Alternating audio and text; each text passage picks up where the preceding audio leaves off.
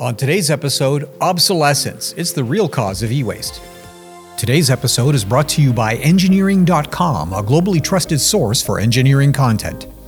Check out this and many other exclusive videos for the engineering professional found only on Engineering.com TV today. Ever go through your basement and discover something new in the box that you forgot you had? Well, I did, and I found this a dandy Samsung computer monitor, just the ticket for an extended display on my personal laptop. I had, of course, forgotten the critical factor that defined monitors from a couple of decades ago, and it's this VGA.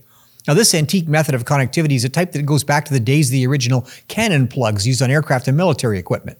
A metal shell, multiple pins, and the plug mated to the jack with mechanical fasteners. Now, those of you old enough to remember CRT monitors may remember how the tiny screws that held the VGA plug in place would occasionally be lost, and the friction fit was frequently inadequate to keep the connection secure.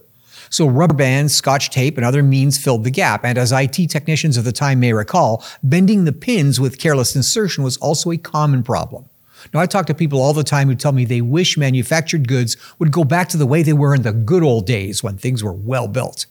Well, HDMI is an example of how things today are much, much better.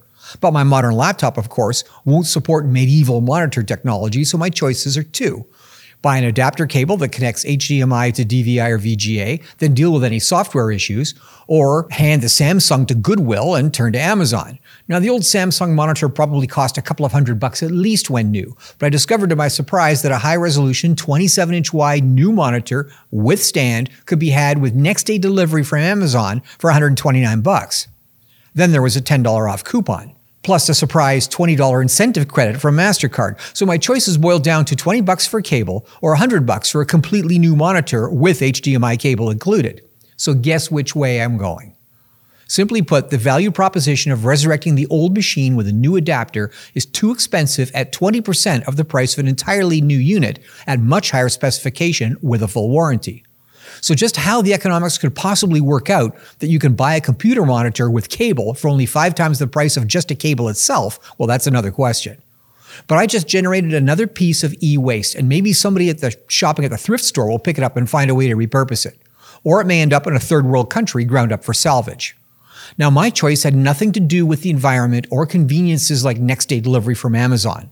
Like everyone, I'm busy. I need the devices in my life to enhance my day to day activities, not become a project in and of themselves. A new in the box monitor will work right out of the box. And I'm using it today, and I haven't bothered to read the instructions because I don't need to. And because it is new, I have confidence that it will work for years and not let me down at a critical time, like when I'm scripting an end of the line. So for an $80 price premium, I bought better performance, a manufacturer's warranty, much lower risk of failure, and most importantly, I bought back my spare time. So environmentalists out there take note. Everyone is busy these days, and busy people will always consider the hassle factor when deciding whether to repurpose something old or buy something new.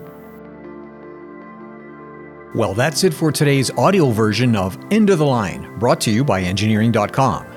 If you like this podcast, subscribe to Engineering.com to get personalized story recommendations, follow topics you care about, and participate with the global engineering community.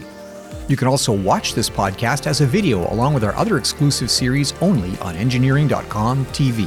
Thanks for tuning in.